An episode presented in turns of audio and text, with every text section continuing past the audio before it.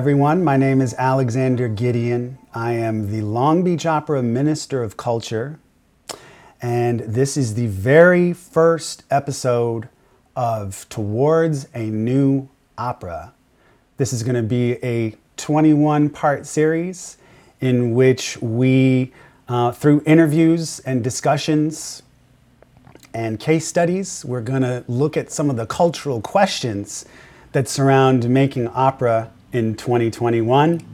Uh, so I'm sure it's going to be a totally smooth ride. Uh, no trouble is going to be made. I'm certainly not going to cause any trouble. Uh, but um, I'm looking forward to this. I've wanted to make a podcast about opera for a really long time. And um, let's just dive right into the questions. The questions. Um, an article came out this morning um, that I was excited to see. Says black artists, okay, this is San Francisco Classical Voice. Black artists claim a seat at the table at Long Beach Opera and LA Opera. Hmm. And it goes on to uh, announce my uh, position as Minister of Culture at Long Beach Opera. Yes. And also, tenor Russell Thomas introduced as artist in residence, um, who's going to be taking a huge part in, in quote, uh, our, artistic planning, casting, repertory planning, and more. Congratulations to Russell Thomas uh, with his beautiful photograph here uh, uh at the top. Oh, how perfect! There's there's police sirens coming by. Um, we're not going to edit that out. Um, so it says in the article, looking in the mirror over the past year, arts organizations have been asking how they can better serve communities of color. And artists and musicians of color themselves have been giving an answer advocating for representation at the management and decision making level of arts organizations, not tokenism, but power and responsibility. So, first of all, I have to say that it is um, surreal to see myself in this uh, sort of context or situation um, as like you know it's it's just weird. I'm not used to seeing myself in the press so i'm, I'm processing that. And um, and i'm really excited to be a part of this. Um, and, I, and, I, and i know that this is hopefully happening everywhere because it's something that I, you know i've certainly um, been in several positions in, in, in the opera world where I'm the only person of color on a production team, um, the director design team. It's happened a few times. Um, and I've been acutely aware of it. And, um, and I don't think it's a great thing. Um, I think it's great that I'm there. Um, but um, sometimes I, I, I, I, I do find myself wishing that I wasn't the only one. And and you know, obviously, like this is something that like my parents are like super proud about. Like my father has already shared this on Facebook three times, like since the announcement. Like just diff- just the same thing basically three times.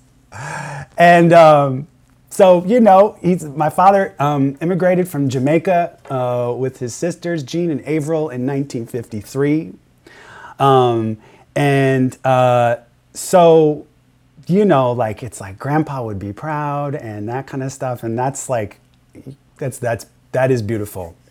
Um, and dad has, doesn't even know that there's an article that says black artists claim a seat at the table. I mean, that's gonna, this is gonna be on Facebook tomorrow, probably.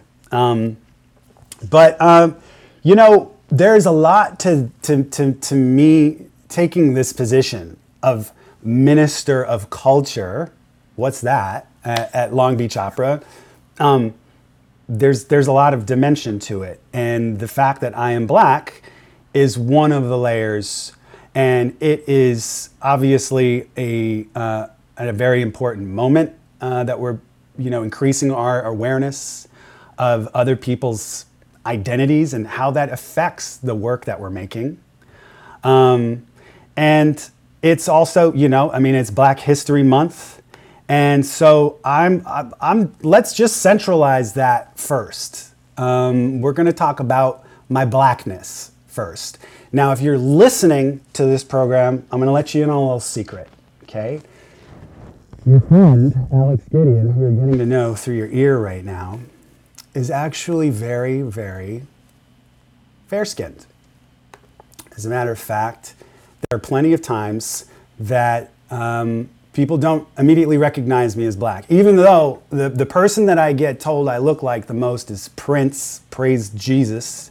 Um, if I shave my head and uh, shave my beard and mustache, the person I told that I get looked like the most is Vin Diesel, who is also biracial. So I just, I, I'm, let's just say I'm gonna, I'm gonna try to keep my hair for as long as I can, and uh, I'm not gonna shave. Um, but yeah, I mean, I have um, I've been mistaken for Arabic, Jewish, Italian, Puerto Rican. Uh, there's more. I can't remember them right now, but it's been it's been impressive. Um, back in my days as a youth, I had an agent look at me across the table, you know, and I was acting, and he said, "You know, you got kind of a pan-ethnic vibe." Um, yeah. So that's that is that is me. I am a I am a super light-skinned dude. And I want to talk about my blackness in relation to this position and what this means.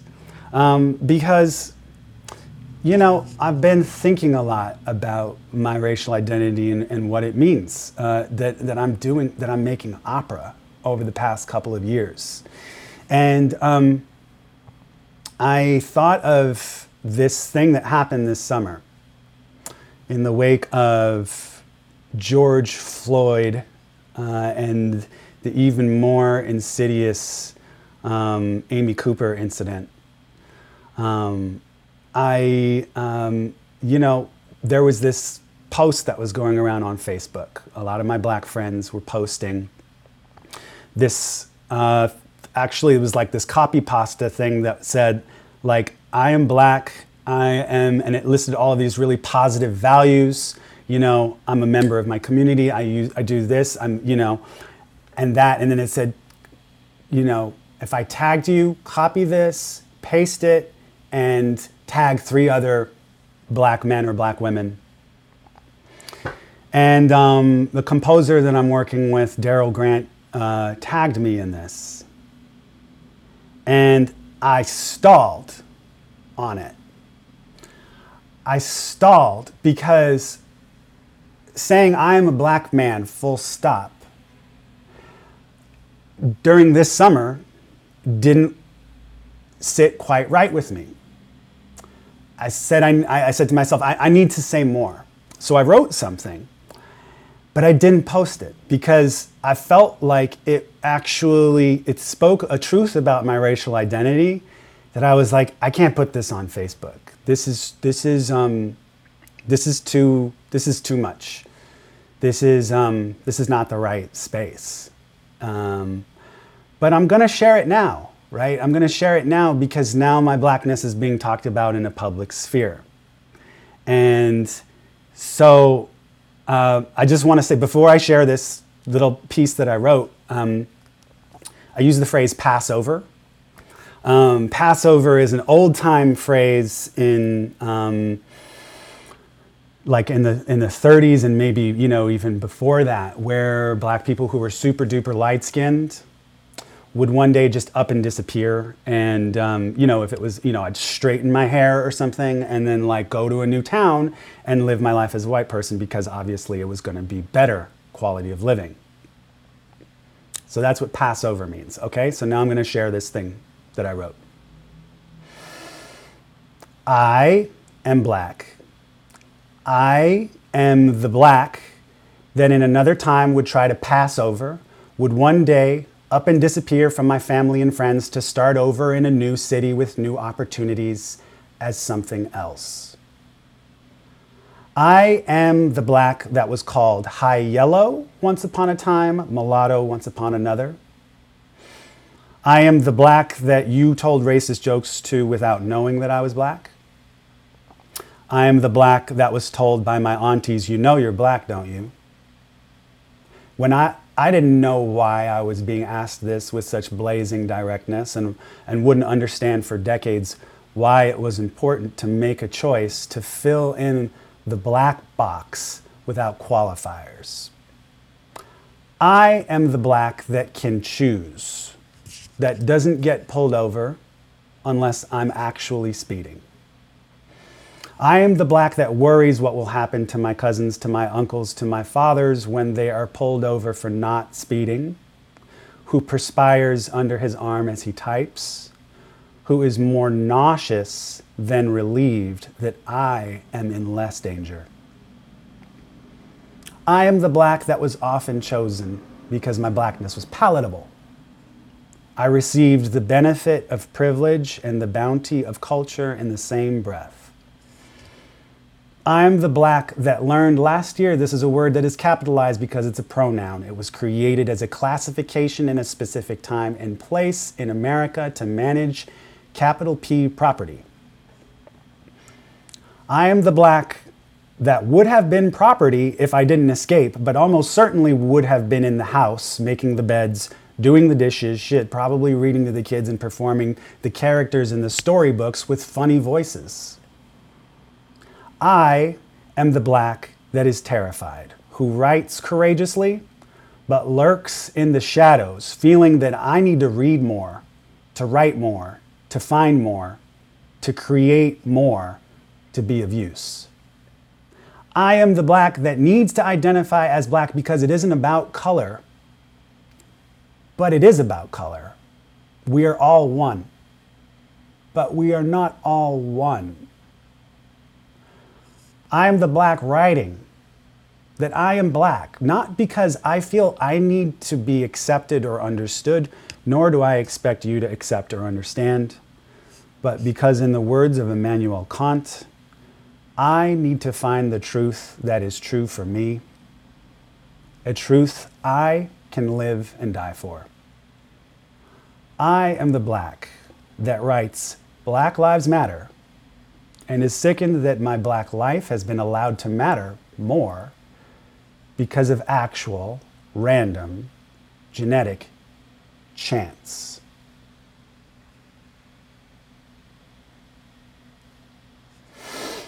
Ah, well, here we are. I've um, I've never shared. I've always felt that race was chaotic um, I think as a biracial person, the number of contradictions that you experience leads you to to believe that it's chaotic, and it makes me nervous. Um, it makes me nervous projecting myself like that in front of black people. It makes me nervous projecting myself like that in front of white people. And with all this fear in the air, I thought, who better to be the minister of culture than a completely racially confused, uh, avant garde opera loving miscreant? So I wanted to set the tone with that because um, I am thrilled to be a part of this. And this is exactly why I wanted to be in this position is because I wanted to talk about things like the nuances of biracial privilege and that it means something, you know, that this is, um, that it's, that it's different. Um, and I'm, again, I congratulate Russell Thomas. I'm thrilled to be in such esteemed company. Uh, the, I, I know that we're going to transform opera in the 2020s. I can, I can, I can feel it. I can feel it. Um, and you're here now with me, and uh, you're going to be a part of it too. And that's that's why we're that's why we're doing this. That's why I was interested in having this space. Uh, was because I wanted to have a dialogue. I wanted to have a dialogue with culture, which is why I hope that you will take this on on the YouTube platform because of that comment section. I'm really excited to see what happens when we start talking uh, and sharing our thoughts, right? Because look, these talkbacks that have been happening during the pandemic, where black singers are dishing it on like what it really means to be operating in this in this you know very very very white world eh, that's a lot more interesting than a lot of the operas I've seen. I'll tell you that for sure. And that's part of a bigger pattern, a pattern that I've noticed, right? Is that the talkbacks at a lot of these operas that I've seen over the past few years are more interesting than the actual opera. And that says a couple of things to me. It says that our whys and the reasons that are motivating the work that we're making are really strong, but we haven't quite figured out what we're doing yet. And which is cool that we're that, that, that we are shut down and we are it's not cool that people are out of work. Um, but it's cool that we can have this collective gut check in this moment.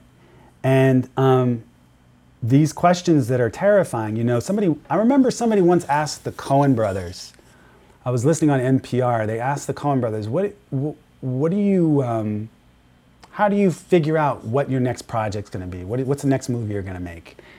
And they said, um, we just stop and ask ourselves what terrifies us the most.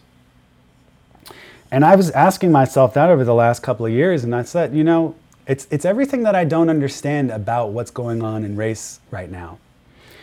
And um, I, that, that was uh, three years ago, two years ago, where I had been actually teaching myself German for a couple of years because I was like, I'm gonna be an opera director.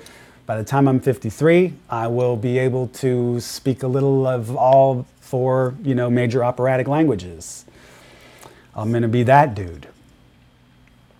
But um, I was eventually starting to recognize that mm, I think actually I need to be paying attention to what's going on in American culture right now.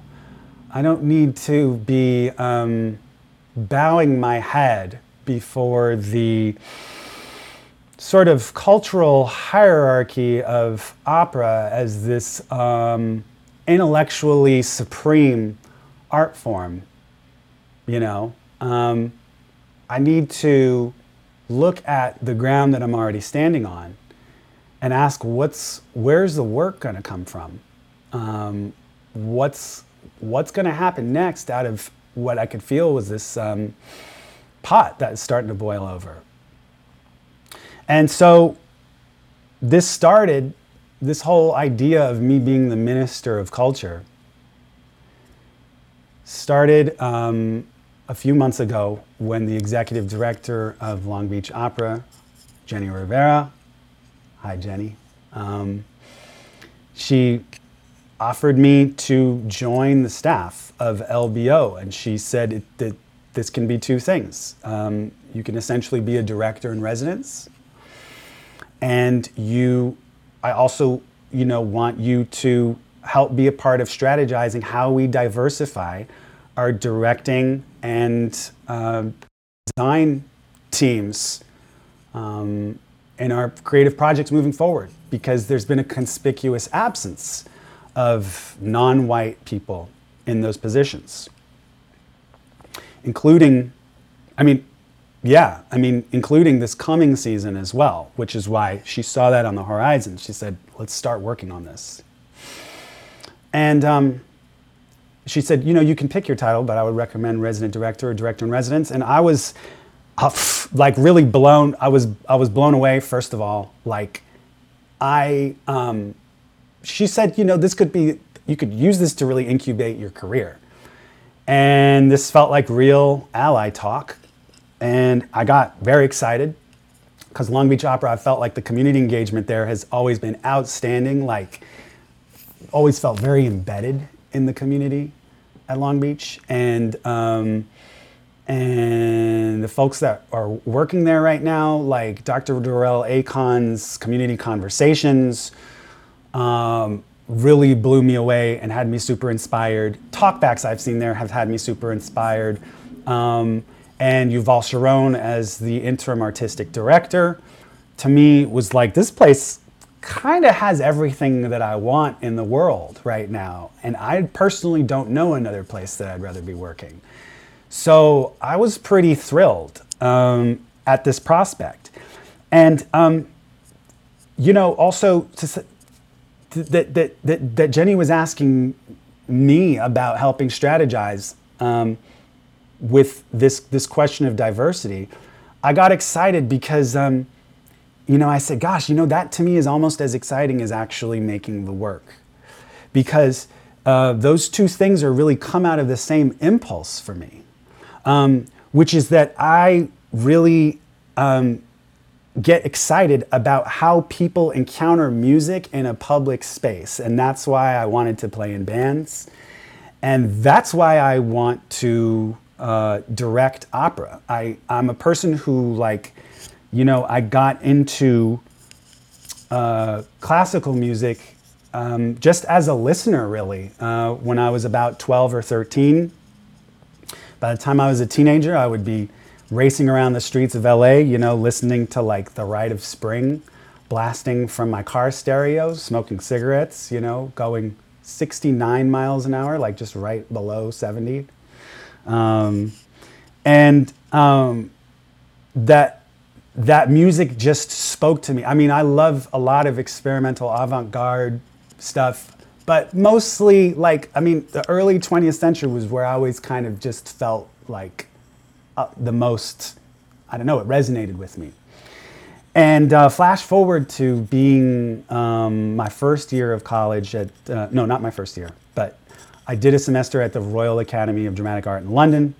And um, there, I went to the Royal Albert Hall to see Sir Colin Davis conduct The Rite of Spring. I brought my friends. I was like, hey, the tickets are like five pounds. First of all, the tickets were five pounds, which, you, you know, there's no, that's, that's Europe. So we're in the nosebleeds and I've hyped this up to my friends like, wow, you're gonna get blown, you're gonna get blown away. Like this piece caused a riot. This caused a riot, you know? And um, it starts and it's like one of the most underwhelming performing arts experiences I've ever had.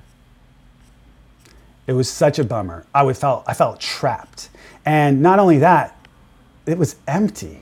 Like it, it was mostly empty. And it's like, why do you have us sitting all the way up here?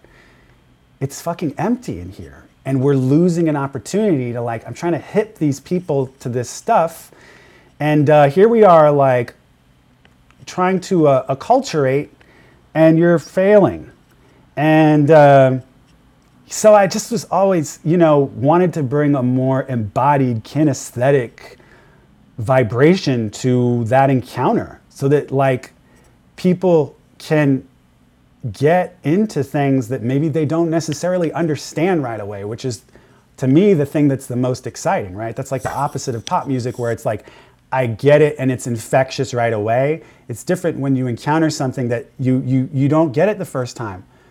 But the third time and the fourth time and then the fifth time and then there's like a deeper relationship that you can have with it.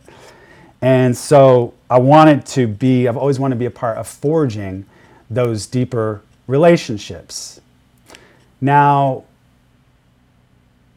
as I experienced classical music as an audience member, as somebody who was just into it, I was frequently going into spaces um, where I was the only person of color. And still to this day, in recent history, um, I've had the experience of going to premieres of new operas in Brooklyn uh, and in downtown LA, and there's 250, 300 people in a room, and I'm the only discernible person of color in the space. And, um, you know, uh, that's, yeah, I, I, I, I've wondered about that for, for, for a while. It actually really turned me off to it. And I was like, well, I don't, I don't I don't want to do this because I want to I want to do something where I can know how it's landing a little bit more. I, I, I, just had an instinct. It wasn't that I rejected the audiences, it was just an instinct that, like, as soon as I started playing in bands in lower New York, right across the street from wherever I was watching, you know, Philip Glass, the crowds were suddenly diverse. And I could have space to make my work and have that dialogue with culture that I was craving, you know? And, um, and so I, I did, and I had two bands, and both of them had record de- deals, um, demo deals, and like both of the labels that I was signed to no longer exist because the record industry has collapsed. And, um, you know, that's a really, really, really tough hustle. And as I rounded the corner to 30, I said, that's, I, I'm not doing that. I'm not going to do that. Um, and um, didn't know what I was going to do for a little while. And um, then had some actually some kind of mystic experiences that led me back into feeling like this omen, like I needed to go into opera. And then as I did, I discovered that I was in those white spaces again. And I honestly, around 2015, 2016, um, started to feel like I, the deeper I got into opera, the opera world, the more that I saw, I, I felt like I actually was understanding what whiteness was for the first time. And that's a crazy thing to say. But um, I think a lot of people have just started to understand what whiteness is. So, but this time around, I didn't, I was like, you know what? I'm going to stick around um, because, uh, because there's something about this work that is exciting to me. The opera scene that has been happening in LA over the past 10 years has been very engaging. I felt so like, I was like, there's something happening here. There's a lot of innovation um, happening here. And there's a little scene, and I'm a and I'm a classical dork, so like this is kind of my tribe. Um, however, then I would, you know, as I started to work in these fields, I also felt like this is my tribe, and it's not my tribe. I'm a no man's tribe a little bit, right? So I'm, I'm, i feel like I'm perpetually kind of always standing at the crossroads of these things. But I'm always wanting to like pull people into different directions and change things. I've like I have this instinct to want to destabilize environments, um, and um, and that's what I guess that's just what excites me. And so to, to bring this all back full circle, right? Like there there are no there have not been people of color in those audiences for a few reasons, right? Number one is the tickets are expensive. Like when I started researching opera and saying, okay, I'm going to get into this, so I'm buying opera subscriptions to like I'm I'm buying season passes to LA Opera, to Long Beach Opera, and, and studying and reading. Um, you know, I was a bartender and I was putting that on a credit card. Like, you know, leap and the net will appear kind of shit. And um, I did have my auntie Jean did buy me two seasons of tickets at LA Opera. She bought me two subscriptions. Shout out to Auntie Jean. Jamaican women buying opera subscriptions for nephews. Thank you very much. This is, here we are. um, but yeah, I, so I've been kind of uh, enjoying this in my own little POC bubble the whole time. Except for the performers, right? The singers, I've met a lot of black singers, and that's great. And then I can have that connection and I can have little microspheres of black spaces with black people, but not when it's getting created a lot of the times. And that's, uh, that's obviously something that, you know, look, a lot of people see this. A, a lot of the white people that I have been working with are, are critically like aware of this and have been trying to start to shift and create new models uh, for doing this.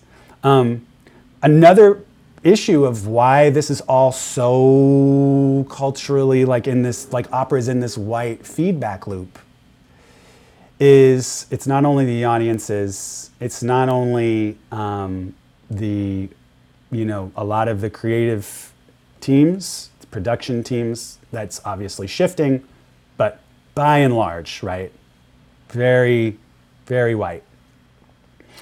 Then when it comes out, the reviews are also white. And I love um, like you know Mark Swed and Alex Ross, and I've learned a lot from these white men. Um, I really have uh, over the years. Um, gone to see Alex Ross speak at different places, you know. Um, but uh, it's it means that from the whole food chain, from beginning to end, it's all the cultural implications are all teased out through this white matrix. So if somebody who's like me, who's a person of color, who's into avant-garde work that's like pushing the boundaries, there's no space. All of my like black friends in LA, I'm got I, I have to like debrief them on everything from the beginning. They're not aware that there's a scene, and these are artists that are doing shit, right? Like, so that's part of why I wanted to be in this space because I just see connections in the city. Number one, that are kind of just not being made. And I'd like to experiment in a virtual space with like finding these intersections and this crosstalk. And um, part of the reason why uh, a lot of the guests that I'm going to have on are not opera performers. They're not, they don't work in the field of opera. It's because they're people who I feel are contributors, potential contributors to the new opera culture that I'm advocating that we grow. People who have operatic ideas. And for all intents and purposes, American opera in 2021 is a concept that should be totally up for grabs right now. Um, I, I would, if you have a definition you think you have the definition of opera right now, please write it in the comments. I've got some working ones, um, but it's, it's, it seems like it's constantly shifting. Yet opera conjures and elicits this muse energy when you throw that word out, you know? And part of it's the cultural esteem, but part of it, I think, is like people think about like this cultural zenith, right? Now, we've been thinking about that cultural zenith as an extension of the Eurocentric cultural hierarchy, right? Which, if we keep propagating that, that is make America great again, essentially. But if we think about a cultural zenith meeting us where we actually are, if um, we think of uh, cultural zenith that meets us with intersectionality, um, that acknowledges that um, the levers of power are uh, affecting different people in different places, of different races, and different genders in different ways at different times, and that when we're creating operas, we're creating spaces where not only work is being shown, but people are being given access into a space. And are people, are people actually welcome? Are we ready to let go of the cultural superiority? Like, do we need to be dominant? That's my question. Is, is, is, is, is opera ready to recognize that classical music is not a cultural, culturally superior art form. We're going to have to let that go. I mean, when I tell somebody that I'm an opera director, people are impressed, even if they've never heard one. So it cuts both ways. They haven't heard one because they don't have any cultural access and they're impressed because they don't have cultural access. And so there's a lot, obviously, like a whole host of questions that surround this. And it scares me because not only me projecting my identity inside of this, but opera, I'm, I'm terrified I'm just gonna say something stupid right? Like I'm, I'm always, uh, if you work in opera culture, you know this. Like it, people pretend like they know every fucking thing, and it's bullshit. Uh, in the theater world, you it's a virtue to not know. You you almost have a stigma if you come into a rehearsal room and you think you have the whole thing figured out. Uh, you, people kind of know that you're full of shit. But um, we are. I don't know what's going on with with opera in that that we're not allowed to know. Because I think that's where that, that that that vibration of putting out that you better know the right answer. That's why when people of color start drifting towards the opera world, they get more conservative because they're playing it more safe. And that's not going to work either. So I'm here because, you know, I have a lot of impulses and instincts. I have values that I want to share. And I want to refine my thoughts in public with you. Um, I want you to be a part of this. I want you to be a part of growing this new opera culture. Even if you don't know anything about opera, I want you to get in the car and take this ride um, because it's going to be interesting. It's going to be a treasure trove of rabbit holes um, that you can fall into. I'm going to, every artist, everything that gets mentioned, I'm going to put in the description of the episode so that you can ask these questions and you can make more connections and we can start to build this thing together because it doesn't exist. It's not American opera yet because it doesn't look like America. It's not LA opera because it doesn't look like LA. And if you know what LA really looks like, then you have a better idea than a lot of these motherfuckers that are making this stuff right now. Um, so that's what we're going to do. And again, I have to I have to take a minute to acknowledge again like the hugeness of being in this space, having this completely crazy conversation um, on the Long Beach Opera webpage. Um, and the, I'm, I can't believe the level of artists that I'm going to have engaged in these conversations with me. I get chills, honestly, just thinking about it. Um, the people that are going to be on the show. Next week, uh, next episode is going to be Carmina Escobar, one of my favorite LA performers, um, who makes incredible work and r- studiously refuses to use the word opera in any description of anything that they do. And uh, that's exactly where I want to start, right? Is that people are making operatic work, work that's large scale, that's moving, that's transcending definitions. And opera culture has a stigma on it. And uh, if we want to reshake, reshape, refine how this is going to develop, we gotta, we have to start asking these questions, I think, um, together. Well, at least I would like to, because um, I'm I'm here for it, and I'm here for I'm here for the chaos. I just think it's fascinating. So um, I look forward to um, this time ahead. I'm really excited about I think where things can go.